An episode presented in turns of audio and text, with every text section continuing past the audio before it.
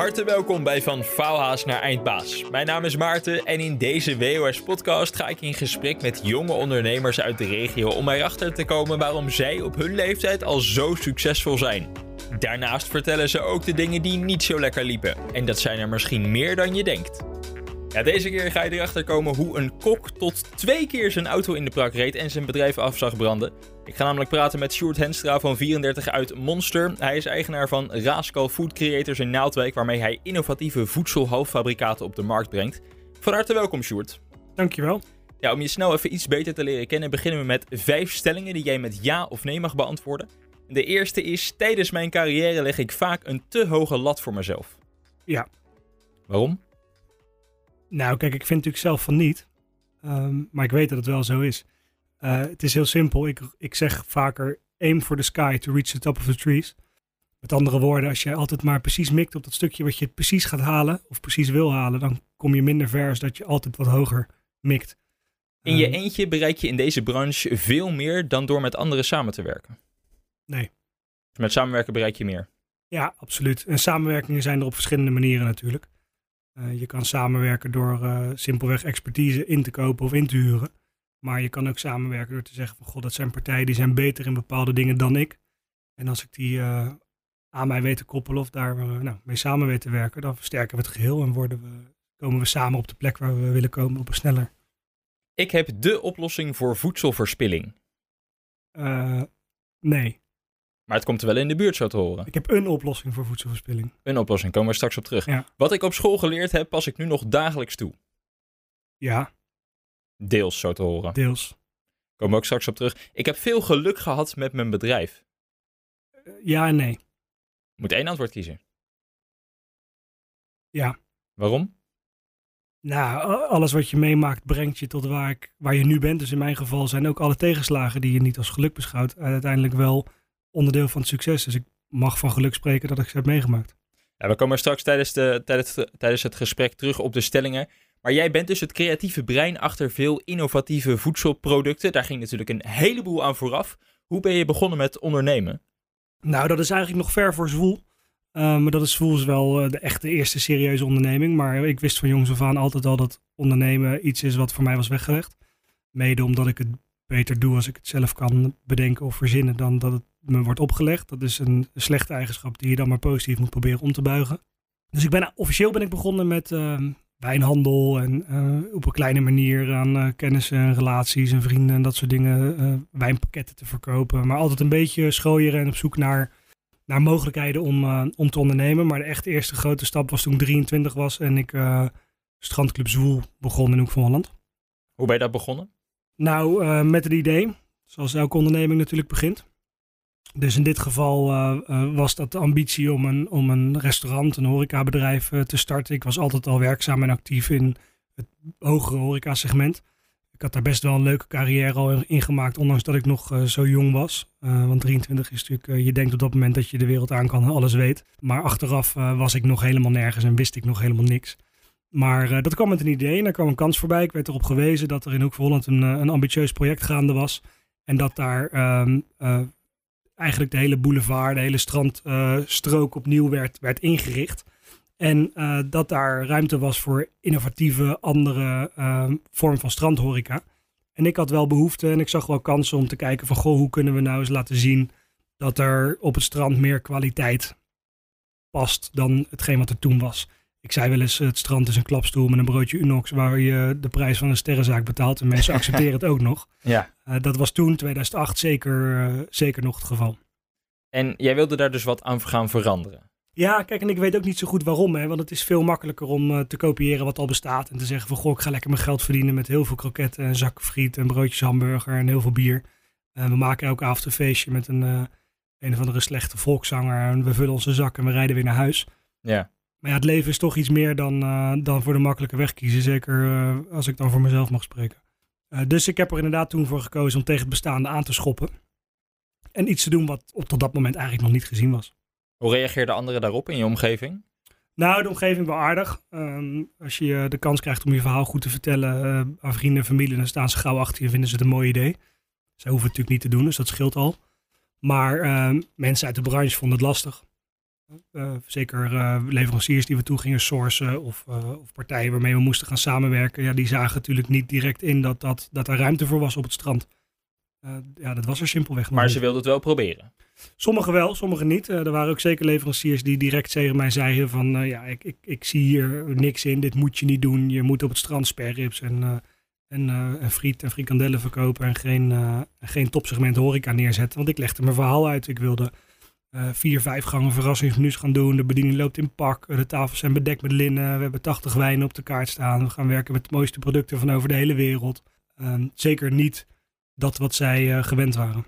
Ja, op dat tegen de stroom inzwemmen komen we straks nog even terug. Eerst even naar jouw schoolcarrière, want je gaf net in de stelling aan dat je die lessen die je daar geleerd hebt nog steeds gebruikt. Wat heb je gedaan? Ik heb ehm, een interessante schoolcarrière gehad. Ik ben uh, begonnen waar iedereen begint en uiteindelijk uh, met, een, uh, een, ik dacht zelfs iets van een gymnasiumadvies of zo, richting het HAVO-VWO gegaan. op papier leek het allemaal wel te lukken. Maar het kwam natuurlijk al snel achter dat mijn eigen wil sterker was dan, dan het pad wat bij een schoolcarrière hoort. Wat dat hoort namelijk bij geduld, uitgestippeld proces. Ik bedoel, er is wel veel ontwikkeling hoor de afgelopen jaren erin die beter is. Alleen toen was het zeker gewoon nog je gaat dit jaar dit en dit en dit leren. En dat doe je zo lang over en dan ga je naar de volgende stap. En dat was voor mij eigenlijk altijd te langzaam. Uh, en ik had ook weinig behoefte om te luisteren naar uh, wat een ander bepaalde. Dus ik was veel bezig met werken.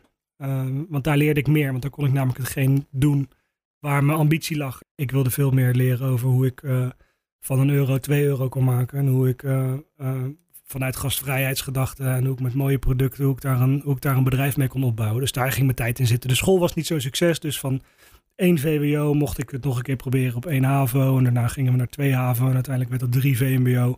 En toen kwam ik achter dat ik op een niveau kwam waar ik zonder de les te volgen en mijn boek dicht alsnog uh, voldoendes kon halen. ja. En toen werd school makkelijker en fietste ik er zo doorheen. En daarna ben ik automatisch naar de hotelschool gegaan en heb ik uh, daar mijn papieren gehad die ik nodig had om, uh, om zelf een restaurant te runnen. Want de koksopleiding was er niet meer? Ja, zeker wel. Alleen als je naar een koksopleiding kijkt, dan heb je een beperkt uh, stukje ontwikkeling. Ik denk dat keukentechnieken heel belangrijk zijn. Alleen er zijn niet voor niks zo weinig chef-koks die ook goede ondernemers zijn. En uh, dat is ook iets wat mij opviel. Dus ik heb altijd op voor gezorgd dat ik mezelf heb ontwikkeld als ondernemer. En me zo breed mogelijk heb proberen te ontwikkelen. En alle facetten van dat ondernemen eigen te maken. Waardoor ik uh, van alles wat wist uiteindelijk. En op basis van praktijkervaring uh, probeerde mijn combinatie klaar te maken. Uh, om klaar te zijn tot zelfstandig ondernemer. Kan je wel vertellen, het moment dat je dan denkt dat je daar klaar voor bent. Ik weet dat nog heel goed. Ik, toen ik begon aan dat schoolavontuur. Ja, dan kom je pas achter dingen die je natuurlijk ook op school en in de praktijk ook niet leert. Zoals?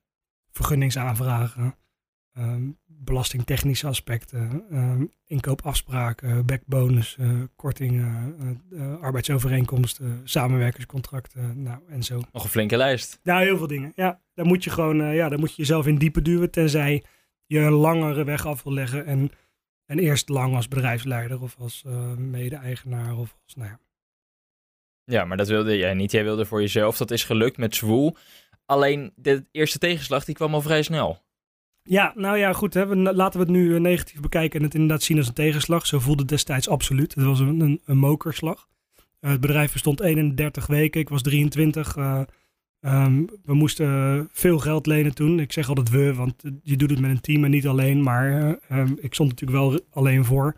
Um, en na 31 weken brandde het bedrijf volledig af. er was brand bij de buren. Dat bleek later aangestoken. Nou, de wind stond de verkeerde kant op. Die pech kan je dan maar hebben hout, wind, vuur, uh, dat gaat snel. Ja. Dus tegen de tijd dat ik uh, op de zaak aankwam, was er eigenlijk al niks meer van over.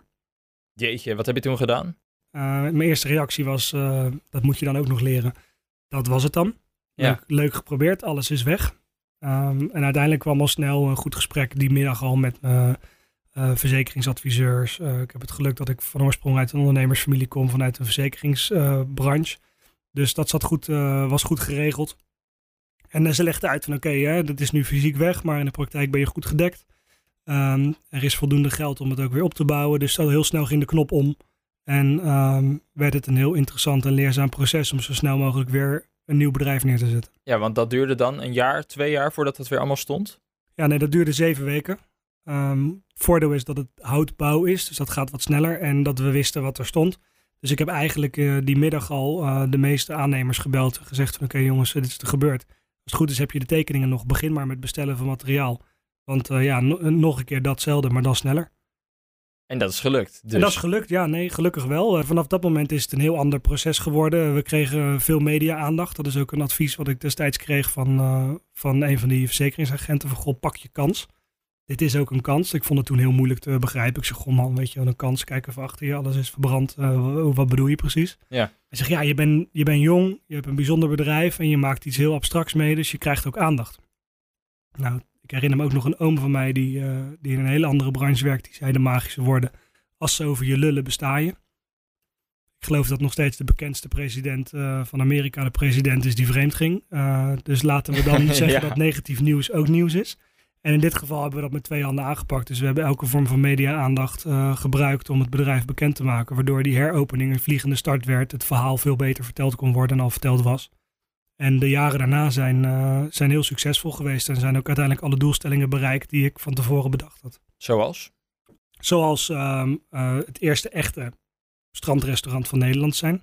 Nou ja, goed, hoe maak je zo'n doelstelling meetbaar? We stonden uiteindelijk, ehm, hebben we twee jaar met een vermelding in de Michelin-gids gestaan. Dat was wereldwijd nog nooit eerder gedaan als strandlocatie. Dus nou laten we zeggen dat je daarmee kan zeggen dat we de beste strandlocatie uh, op strand waren op het gebied van eten en drinken. Um, aan de andere kant economische successen. Er werd winst gemaakt, we mochten wat verdienen, we konden onze leningen terugbetalen. Um, en het bedrijf uh, was uh, zelfvoorzienend daardoor. Dus je hebt iets levensvatbaars gemaakt vanuit een concept wat nog niet eerder bestond. En ik vond het over het overgrote deel erg leuk. En dat is dan een persoonlijke doelstelling. Want je wil dat wel gaan doen omdat je het leuk vindt. Want zoals ik al zei, als je dan als je voor het makkelijke succes zou gaan, dan zouden we wel iets doen wat zeker weten was gelukt. Nee, dit deed ik omdat ik daardoor zelf geprikkeld werd en plezier haalde uit mijn werk. Dus dat waren de belangrijkste dingen. Ik moet er wel bij zeggen, als je dan die doelstellingen bereikt, dan verandert dat ook snel.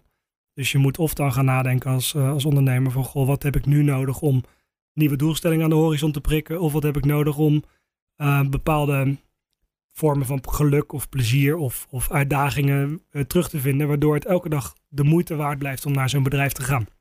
Maar dat kostte, neem ik aan, ook wel wat. Hoeveel uren werkte je per week?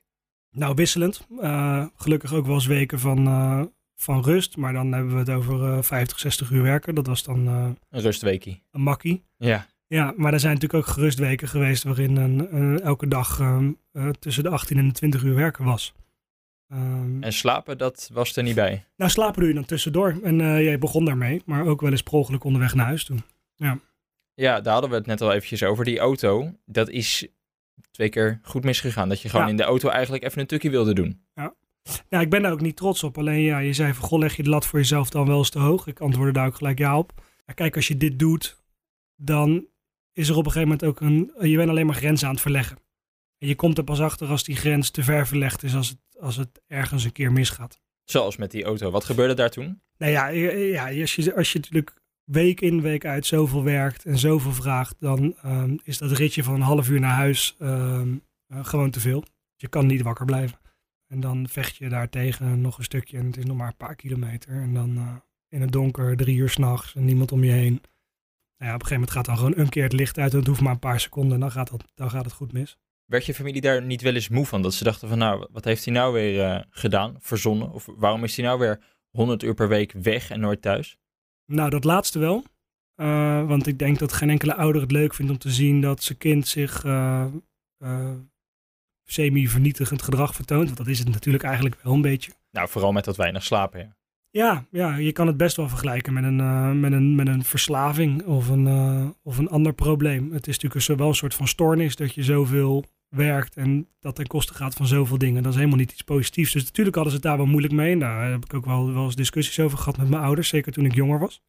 Alleen ik denk dat het, uh, het zien dat je kind zijn eigen weg kiest of iets zelf creëert of iets echt letterlijk of figuurlijk bouwt, uh, een eigen pad baant, ja, dat is denk ik iets wat elke ouder alleen maar leuk vindt om te zien. Dus misschien uh, was daarmee het geheel ook wel redelijk in balans en werd het wel sneller geaccepteerd. En vrienden, had je daar nog tijd voor? Nee, nee, dat is natuurlijk uh, dat is wel iets wat je kwijtraakt. Um, ik had best wel een leuke vriendengroep waar we vroeger van alles mee deden. Ik ben gewoon in het Westland opgegroeid natuurlijk en, en ik woon daar nu nog steeds. Um, dus wij gingen wel altijd met elkaar weg. Alleen um, ja, op een gegeven moment was ik er niet meer bij. Want zij gingen stappen of naar feestjes of naar, of dat nou in Naaldwijk of Rotterdam was. Of dat, we, dat ze een weekend naar, noem al die vakantieorden maar op. Ja. Ja, ik was altijd aan het werk, want ik wilde en geld sparen om op zo jong mogelijk voor mezelf te kunnen beginnen. En ik wilde veel leren, zodat ik voorsprong had op de rest. En ik wilde het uitvinden en het, en het voorzien. En ik had op jonge leeftijd al heel snel geen moeite met het maken van dat offer. Dus uh, ik was altijd die sukkel die om drie uur s'nachts op je verjaardag kwam.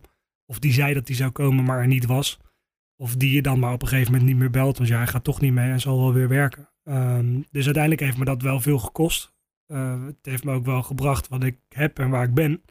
En ik heb, maar ik ga daar nu wel anders mee om. Ik heb er ook wel van geleerd. Wat heb je daarvan geleerd? Dat alles in balans moet zijn. Uh, dus dat je zeker fases hebt in een carrière of in een onderneming waarbij je diep moet gaan en ver moet, uh, moet reiken.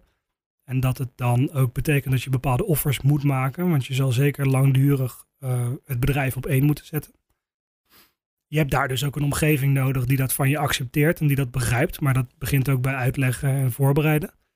Maar tegelijkertijd werk je wel voor je eigen plezier en voor je eigen geluk en ook die van je omgeving. Dus moet ook de balans er zijn om voldoende sociale contacten te hebben en voldoende leuke dingen te doen naast je werk. En om te kunnen genieten van het succes wat je hebt. Uh, al is het maar simpelweg iets kunnen kopen van het geld wat je verdient. De luisteraarsvraag.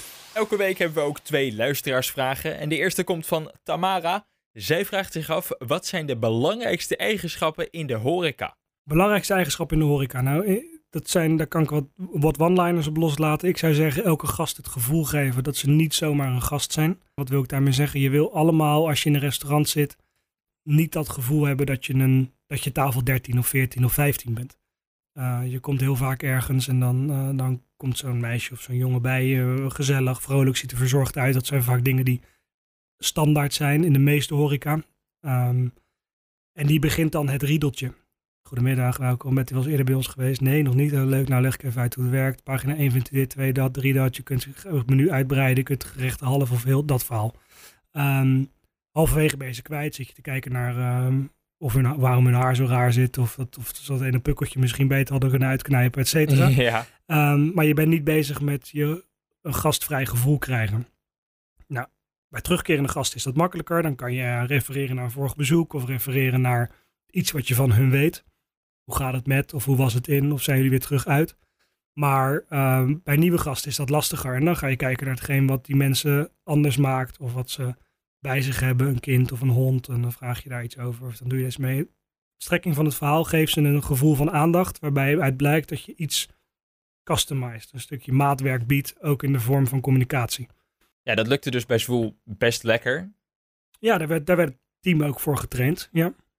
Kwamen er dan ook andere bedrijven bij jou kijken? Want je zei net, nee, je moet het, is niet, je moet het niet alleen doen, je moet samenwerken. Waren er ook andere bedrijven die bij jou kwamen kijken, even, even spieken voor je, hoe doet die Sjoerd dat allemaal? Ja, het is ook niet echt spieken, want in, in onze wereld, steken destijds, uh, zocht het betere horeca elkaar altijd op. Je ging vaak in je vrije tijd, nou hè, dat hadden we natuurlijk gigantisch veel vrije tijd, ging je even bij elkaar kijken. En dan uh, van, goh, wat staat daar op de kaart? Wat zijn er de trends? Hoe doen ze dit? Wat hebben zij voor leuke gimmick bij de kaas? Of hoe uh, verkopen ze een extra gang? Of... Was dat ook voor jou nuttig? Want jij wilde vaak dingen alleen en zelfstandig doen. Mm -hmm. Heb jij dan ook veel samenwerking gezocht met anderen? Want dit was nog niet iets wat al bestond. Dus je moet het allemaal zelf opnieuw uitvinden. Ja, nou kijk, in die zin, uh, ik heb niet horeca opnieuw uitgevonden. Dit segment, uh, het bedrijf zoals Zwoel uh, een, een, gerecht of een product of een horecabeleving presenteert, dat bestond wel degelijk. Op heel veel plekken zelfs. Sterker nog, ik denk dat in, als je kijkt naar de betere horeca, wij een relatief gangbaar bedrijf waren. Alleen de combinatie met strand, zand, zee, uitzicht, terras, dat, dat was er nog niet. En voor die doelgroep was nog geen plek. En ik denk dat het enige wat wij gedaan hebben is de koppeling maken tussen waarom komen mensen naar het strand en waarom willen mensen lekker eten en hoe kunnen we die twee brengen. Die koppeling, dat was nieuw. En ik zei wel eens van, goh, wij zijn geen, wij zijn geen faciliteit van het strand, maar het strand is een faciliteit van ons. Wat je natuurlijk veel ziet, je gaat naar het strand, dan krijg je honger of dorst, dus zoek je een strandtent. Bij ons ging je, kwam je bij ons eten, je krijgt het strand erbij cadeau. Zwoel was op een gegeven moment klaar. Je had eigenlijk alles bereikt wat je ermee wilde bereiken. Ja. Het was weer, weer is, om het maar zo te zeggen, klaar voor een volgende stap. Ja, nou weer is. Ja, kijk, ik wilde voorkomen dat er een moment kwam dat ik daar naartoe reed en dat ik dacht van oké, eh, dat mijn eigen riedeltje te voorspellen werd. Uh, dus dat ook voor mij dat gevoel niet meer er was dat elke dag bijzonder, bijzonder was of dat elke dag iets nieuws bracht. Dat die magie weg zou zijn. Precies, ja. En om dat te voorkomen heb ik ervoor besloten om eigenlijk het bedrijf op zijn top te verkopen. Ik ben toen een bedrijf begonnen wat ik nu nog steeds heb. Dat heet Raskal Food Creators and Development. Waarmee we dus zijn gaan ontwikkelen en produceren. We zijn een product gaan maken in eerste instantie voor de horeca, waarbij we dus dat stukje identiteit behouden. Dus we zeggen tegen zo'n restaurant, oké, we gaan jouw recept van jouw chef of van jouw kok op jouw manier produceren, wat alleen maar voor jouw restaurant wordt. Dus het is niet te koop voor de buurman, oftewel je hebt iets wat een ander niet heeft. Maar die uren en tijd die je nodig hebt om dat product te maken, die heb je dus niet meer in je eigen productiekeuken of in je eigen restaurant nodig. Dus je kan je personeel meer vrijgeven en meer rust. En zelfs op bepaalde manieren werken, waardoor die kok er alleen nog maar is voor het verkopen van het gerecht. Oftewel het echt daadwerkelijk bereiden van het product. En niet meer het voorbereiden. Want wat heel veel mensen niet weten, is als wij om uh, eh, 11 uur onze laatste gasten de deur uit deden. Als dat een keer een vroege avond was. Dat er wel nog tot twee, drie uur s'nachts doorgewerkt werd in de keuken om voor te bereiden voor de dag erna. Uh, ga maar zelf kijken wat je doet als er zes mensen bij je thuis komen eten. En je kiest ervoor om iets zelf te maken, het niet in te kopen bij een uh, supermarkt. Dan uh, zit daar gewoon heel veel voorbereidend werk aan. Ja, we hadden er elke dag een paar honderd. Dus daar moest gewoon heel veel voor gedaan worden. Nou, dat aspect, dat heb ik overgenomen. En zo ben ik Raaskal begonnen. In eerste instantie met oog op horeca. Om dat stukje maatwerk te gaan brengen. Kijk, een groentecrème bijvoorbeeld. Een crème van gepofte zoete aardappel. Wat je zo kan verwarmen en als mooie crème streep onder je gerecht kan doen dat is een product wat bijna helemaal af is. Um, maar we doen ook dingen zoals een, uh, voor een grote, voor de bedrijfsketeraar van Coolblue bijvoorbeeld, nu maken wij uh, een hele lijn met verschillende patisseriesoorten. Dus rauwe, onafgebakken taart in disposable bakvormen die uh, naar hun receptuur helemaal zijn ontwikkeld. En zij hebben daardoor op elke locatie in Nederland en België een vers afgebakken taart. Alleen ze hoeven hem nooit meer zelf te maken, ze bakken hem alleen af.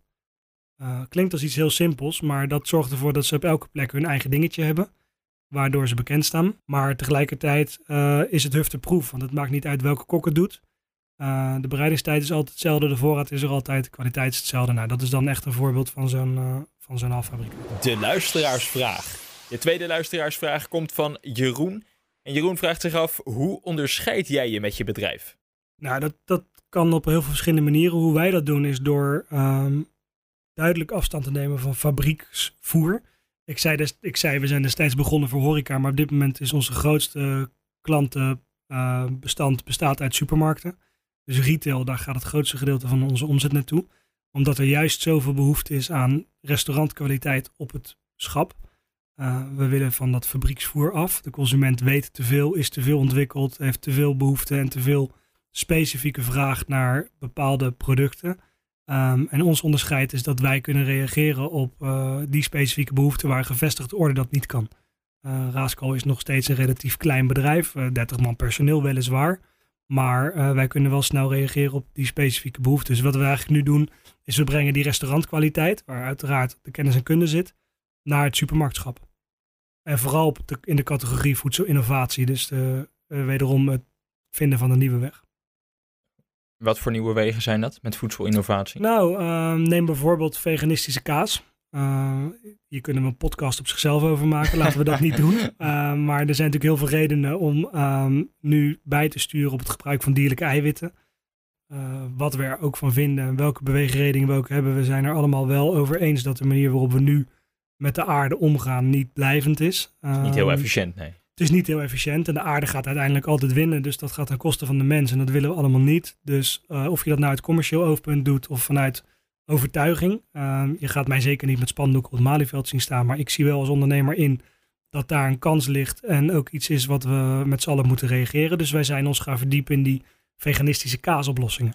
Dat betekent dus een kaasbeleving zonder zuivel. Geen dier. Uh, nou, dat is wel innovatie, dat is wel vernieuwend. En uh, dat ligt nu in, ik dacht, een, uh, een 600, 700 verschillende supermarkten in, in Nederland en België en nog eens 500, 600 in Engeland. Maar je, hebt, je hebt het over smaakbeleving. Als ik weet dat ik vegetarisch vlees eet, dan proeft het ook automatisch anders. Dan is de structuur, ook al is die exact hetzelfde, dan ervaar ik het toch anders, omdat ik weet wat het is. Hoe ja. ga je daarmee om? Nou, kijk, er zijn natuurlijk heel veel bedrijven die bezig zijn met het kopiëren van een product. Dus hè, we, gaan, we, we kunnen allerlei verschillende namen noemen, maar laten we zeggen, we willen wel rood vlees eten, maar het mag geen dier zijn. Dan heb je een hele aparte uitdaging, want dan ga je dus kijken naar uh, alternatieven die er zijn, andere grondstoffen, andere structuren, maar je wil altijd blijven conformeren aan dat product en daarmee zal je ook altijd vergeleken worden.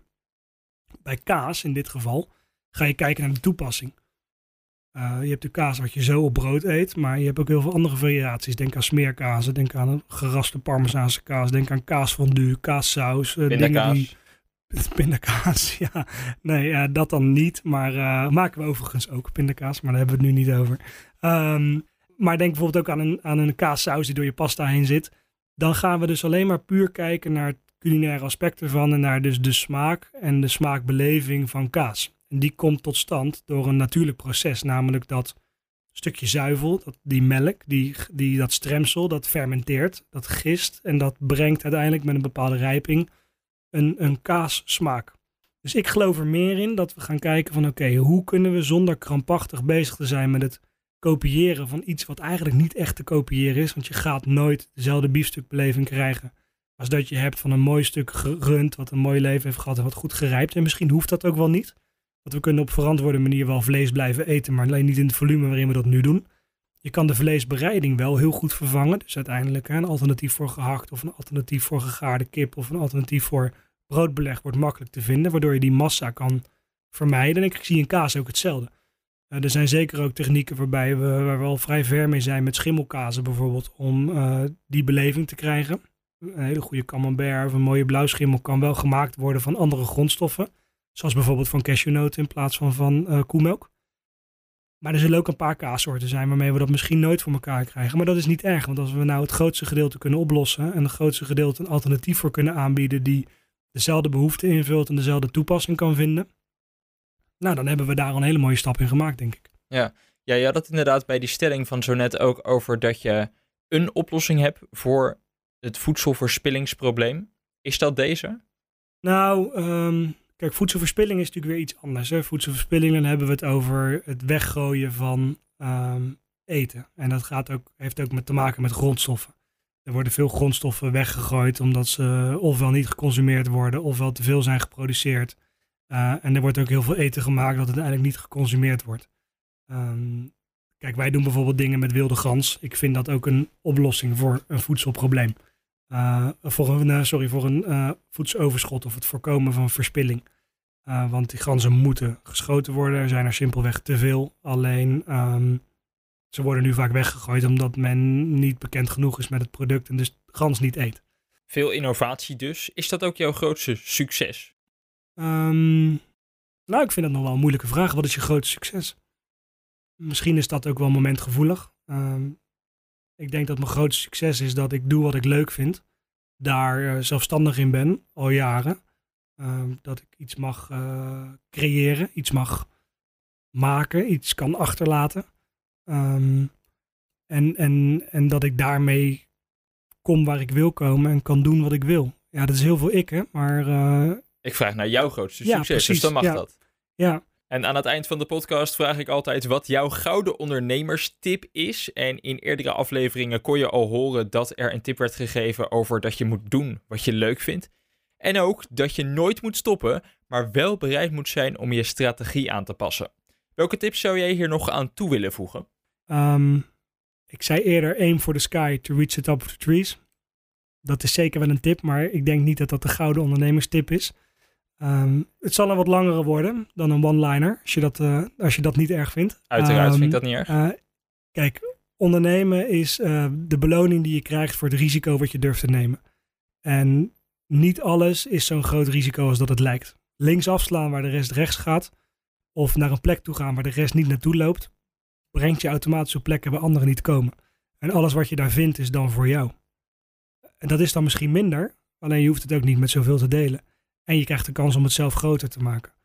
Dus ik denk dat dat de tip is die ik mee wil geven. Durf links te gaan als de rest rechts gaat. En durf rechtdoor te blijven lopen als de rest roept dat je dat niet moet doen. Tegen de stroom in. Tegen de stroom in. En dat ga je de komende jaren blijven doen. Onwijs veel succes met het hervormen van de voedselmarkt. En dankjewel voor je tijd. Graag gedaan, dankjewel.